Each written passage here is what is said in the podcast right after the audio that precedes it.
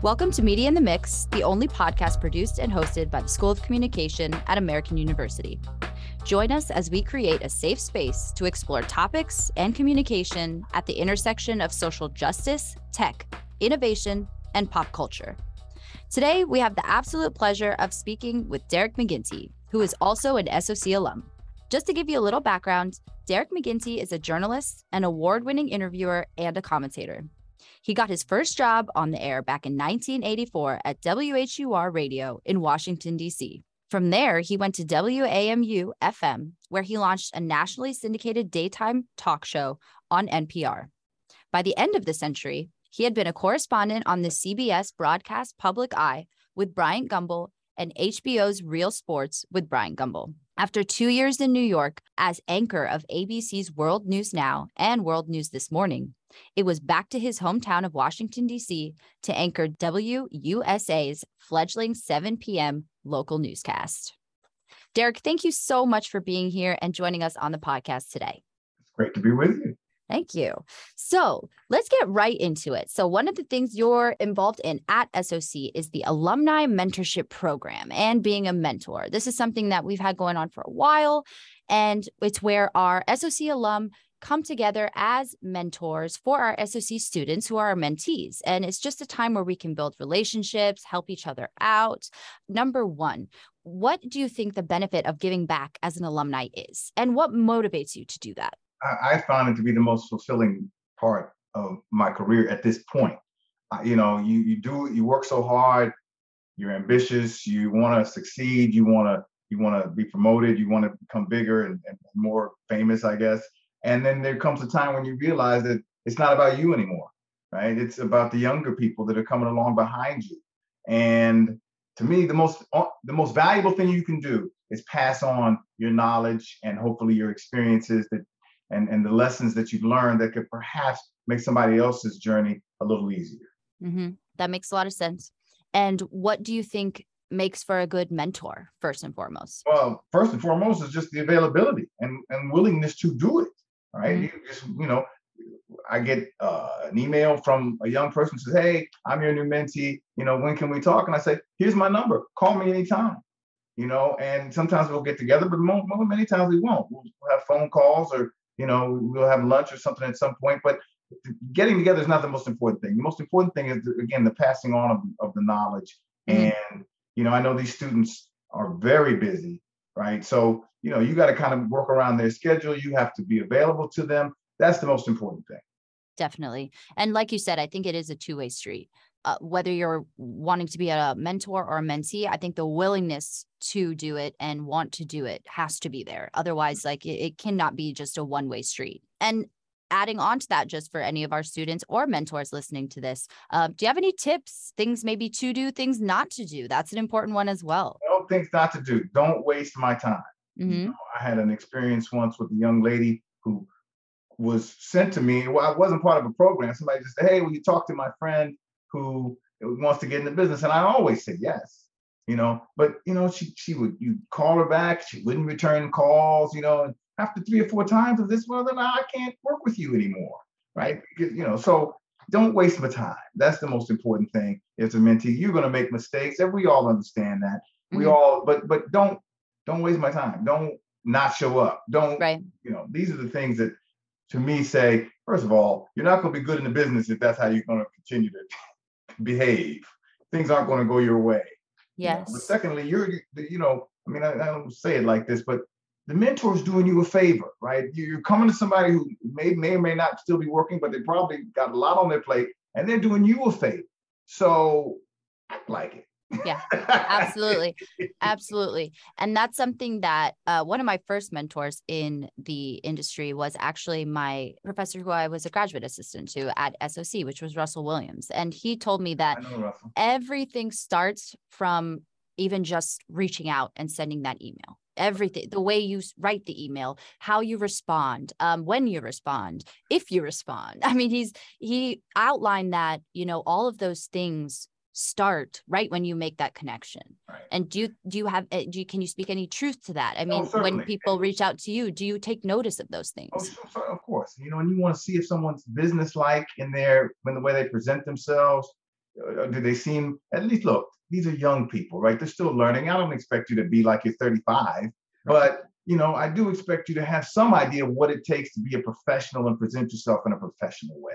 Mm-hmm. And that, that's all I'm asking. And, right. and certainly, if you ask me, I'll tell you. And that actually leads us into a good topic of networking. I've had a lot of conversations regarding networking with students, um, even just my own peers in the industry.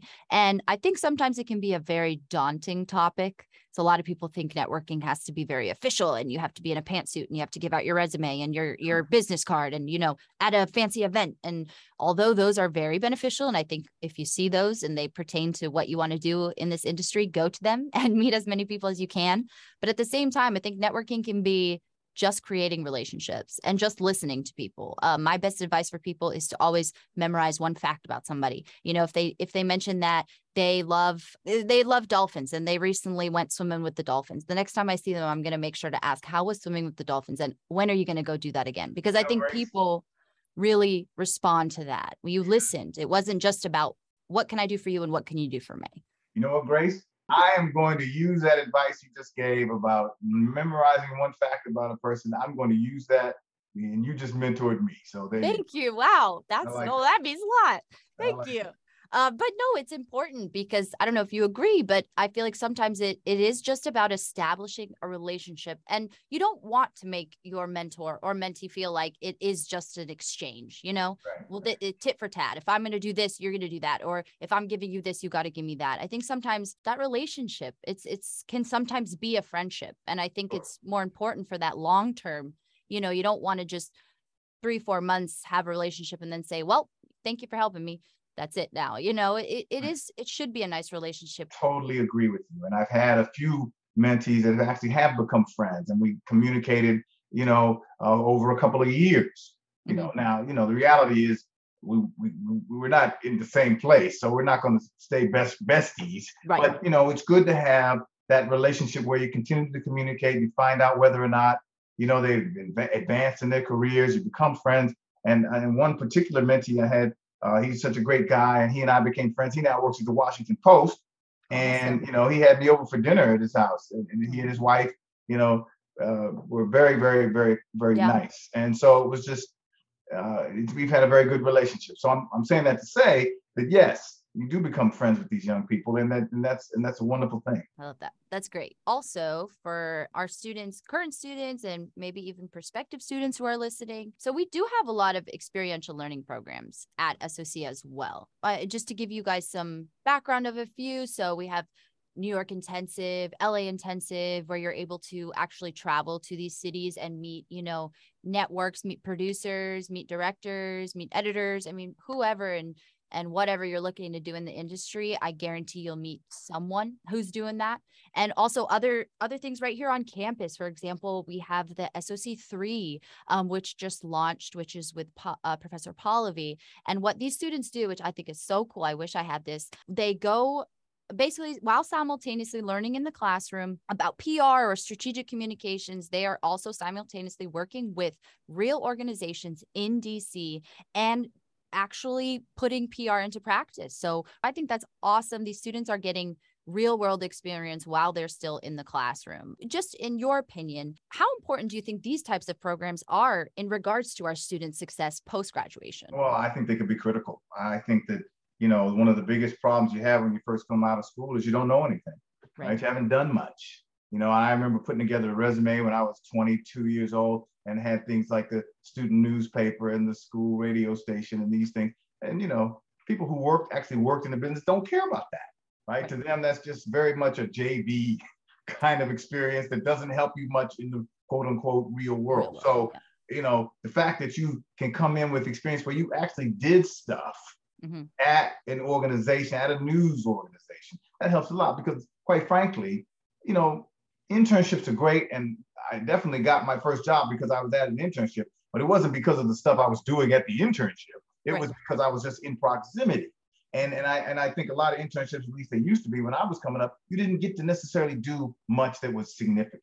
And right. so experiential learning, as you described, is a whole different step up from that. So I think it's great. I think it's perfect. And I think employers will be very happy to see somebody mm-hmm. come in who actually knows something about what they do. Follow up on that. It, we had a podcast episode last week with one of our SOC alum who had just moved out to LA, so fresh grad, and he had nine internships under his belt. Wow. And the only position he was able to get while moving out to LA was another internship.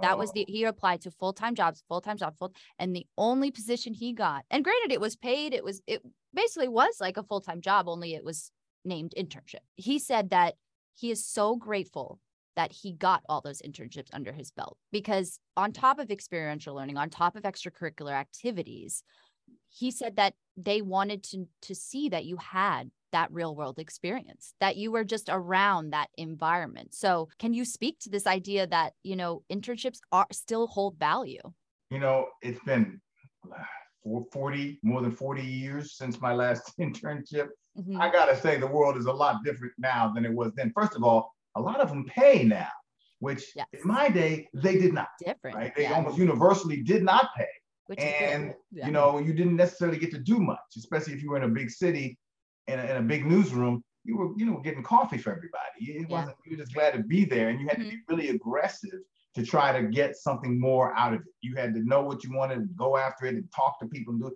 you had to do all these things the internship wasn't set up for you i right. think these days the internships are set up to be a lot more beneficial so that's mm-hmm. that's a that's a good thing and you, you should still be aggressive you should still be networking and talking to everybody you can. But at least if you go in there, you can be confident you're not going to learn, you know, how to get balance everybody's order from the bagel place. Right, right. And that's so true. And I think it's cool just to, although I know some people today are still getting coffee and like that for film as a PA, like that's that's where you start sometimes. You just gotta, yeah, you gotta get coffee, you gotta get lunch, you gotta drive to go get batteries. Um, you know, you those those are the the responsibilities that you have. It's very cool because as long as you're around it, you don't know what you'll get to do, who you'll get to experience. I remember I was on one set and they had the tripods that they use here at SOC and they are very complicated tripods. I mean, they they ah. are very complicated tripods. I didn't have experience with them other than being a student. And they asked anybody know how to use these tripods and you know, the little PA raised her hand and said, "Yes, I do." And that just that day made a huge difference in I think the way people viewed me as a PA because you just you never know. You never know what question you'll be able to answer. You never know who you're going to meet. You never know again like those conversations, those friendships, you never know who you're going to have a conversation with. I think that's a great story. I think that everybody's experience is different. Mm-hmm. and everybody's got a different set of skills and everybody's right. internships but you just like you said you just, you just never know. know let's talk about this idea of everyone has a beginning, middle, and end, but it's not always in that order. Especially in the pandemic, a lot of people, content creators, um, they had this overnight success that everyone's looking to, thinking, "Oh, it's got to be that." It's just uh, if I don't have overnight success, I didn't make it. Thinking back to your own "I made it" moments, you know, between your success now and and that moment, how much time has passed? What's changed? Can you speak to this idea of beginning, middle, and end? Oh my goodness. Well, you know, I would say my I made it moment, as you described it, was my first on air job. Because up until then, I just didn't, I wasn't sure that it was ever going to happen. Mm-hmm. And I had been working, I worked at, you know, WTOP for a couple of years as a news writer, which I think is a job they don't even have anymore. And um, certainly they don't have those manual typewriters anymore. And, um, you know, I was working at United Press International wire service, which no longer exists, right? So I, I just didn't know if, if it was ever going to, if I was ever going to get on the air. And when I got the job at WHUR and I actually had my first on air, uh, you know, appearance, that was a big deal, mm-hmm. right? That was a big deal. So that would be sort of my, oh, maybe this is going to work out kind of moment, you yeah. know? And so that's what I would say uh, in terms of that. Was there ever a moment like an internship you had, or what was the first moment you kind of stepped into this industry thinking like, oh, this is what I want to do? Because I remember I had a, a quick summer job at uh, WHUT Howard University television yeah, station. and well. yeah, and it was really fun. For three months, I worked just honestly, it was a PA role. I was doing a lot of random things, but I just wanted to be around it because I was like, if I can be around it, I could see whether I like this or not, just the environment, the pace. And then when I saw them that first live show that they did, and producers were in that room and the control room and there's just the energy in there. Do you remember a moment like that? You know, it's interesting. I decided I wanted to be in news when I was 16 years old. Wow. And the late, great Jim Vance, who mm-hmm. used to be the anchor, longtime anchor here in Washington at NBC4, mm-hmm. great man, he came to my high school. And he's talked about he, he had an assembly in the auditorium and he talked about the news business and how good it was. And my light went on. And i said that's what i want to do. That's and then i never wavered. Now i did think i was going to be a, t- a, a, a newspaper reporter for the you know for a while. I did that my first three years at a at au and then changed my major to broadcaster last year. Mm-hmm. but i never wavered in terms of wanting to be in news I, I thought the storytelling and writing were things that I really wanted to be, wanted to be a part of. That's and awesome. That was that was how it happened. So your advice, let's say someone who says, "Oh, I know I want to be in film." Well, film can mean a lot of different things, yeah, right? That's the problem. So, right? right. So do you recommend, you know, not necessarily pigeonholing yourself to one thing, getting that experience under your belt if you get those opportunities? Well, I would say yes and no. I mean, if you are sure that this one area is what you want to focus on, you want to make movies, right? Or you, you want to edit, or you, you want to be a broadcaster, whatever it is, you're sure that that's your thing, mm-hmm. then focus on it as soon as you can. Because a big mistake some people make is getting sidetracked on something else, and then they're doing that and then they begin to get promoted and doing better at that. And it's not really what they want. So then it's hard to go back down to the beginning to go back up again. So mm-hmm. if you know what you want go after it. You yeah. know don't don't be diverted into other things you know because that can mess you up yeah. Russell used to say if the naysayers could talk you out of what you're doing, then you weren't meant to do it in the first place. Well, I like that. That's so good. Yeah. I, I try to remember that too. Don't let people make you think that you can't do it or yeah. you should. I always go back to the story about Katie Couric when she was at CNN supposedly, and some guy, some broadcast, some uh, executive told her, "You'll never make it in this business," right? Mm-hmm. Well, I think she did. Yeah, for sure. So, last thing here, I want to talk. I read uh, something on your website that I just thought would be very interesting to kind of dive into. Okay. Um, so it says Derek has believed that ideas matter more than ideology. Can you just explain that a little bit more? I came to understand when I was a talk show host, where I was talking to all different kinds of people with varying points of view, that ideas could bridge the gap, right, between people. That, that, that we could talk about, instead of talking about I'm a Republican or I'm a Democrat or I'm a red state or blue state person. This is what I believe. These are the things that are important to me. This is how I pers- want to get there. And then we can have a conversation about whether that, that it's right or wrong or, or, or misguided or not. But when you have an ideology, that locks you in, right? So then you, if I'm if I'm a Republican and I and I see a Democrat, then maybe I want to have a, an argument. But the ideas that we have may not be that different. Mm-hmm. And so that's what we can always discuss ideas. Ideology is is more difficult. You know, I just never wanted to be locked in. I always said, say what you think mm-hmm. and be prepared to defend it. Yeah. And be prepared to change your mind if someone comes up with something better. Yeah. Right. And that and that to me is about ideas, not ideology. Yeah. If, I'm, if, I, if I'm an ideologue, maybe I don't change my mind no matter what the argument. Yeah. You know, yeah. I'm just saying if people get mad, so what? I don't I care. You know, know, what? You're better off being courageous.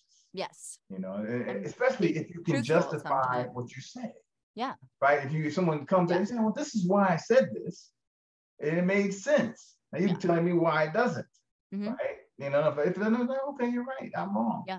That's so true. The best thing I heard recently, especially in this day and age, everything going on, is that the best thing you could do is stick to the side stick to what you believe but be willing to listen and hear the completely opposite side Absolutely. if if you can do that and you could kind of be on that same page you know uh, I think it'll bring a. Or actually, people might realize they have a lot more in common than they they, they realize. You know, certainly true, certainly true, and and you know, we have to reach a point where we can at least discuss things. I I kind oh, of that's yes. despair about where we are right now, where there's like no conversation, it's just yeah. shouting past each other. I don't think that's helpful, but yeah, I'm not and, in charge. do you encourage people still to have those difficult conversations because i know there's a fine line nowadays between i'm too scared to say something or i'm too scared to speak on something or or maybe we you know what's your especially someone coming from like a news the news field you know where that's that's the basis of it is having difficult conversations and, and bringing up topics that maybe we don't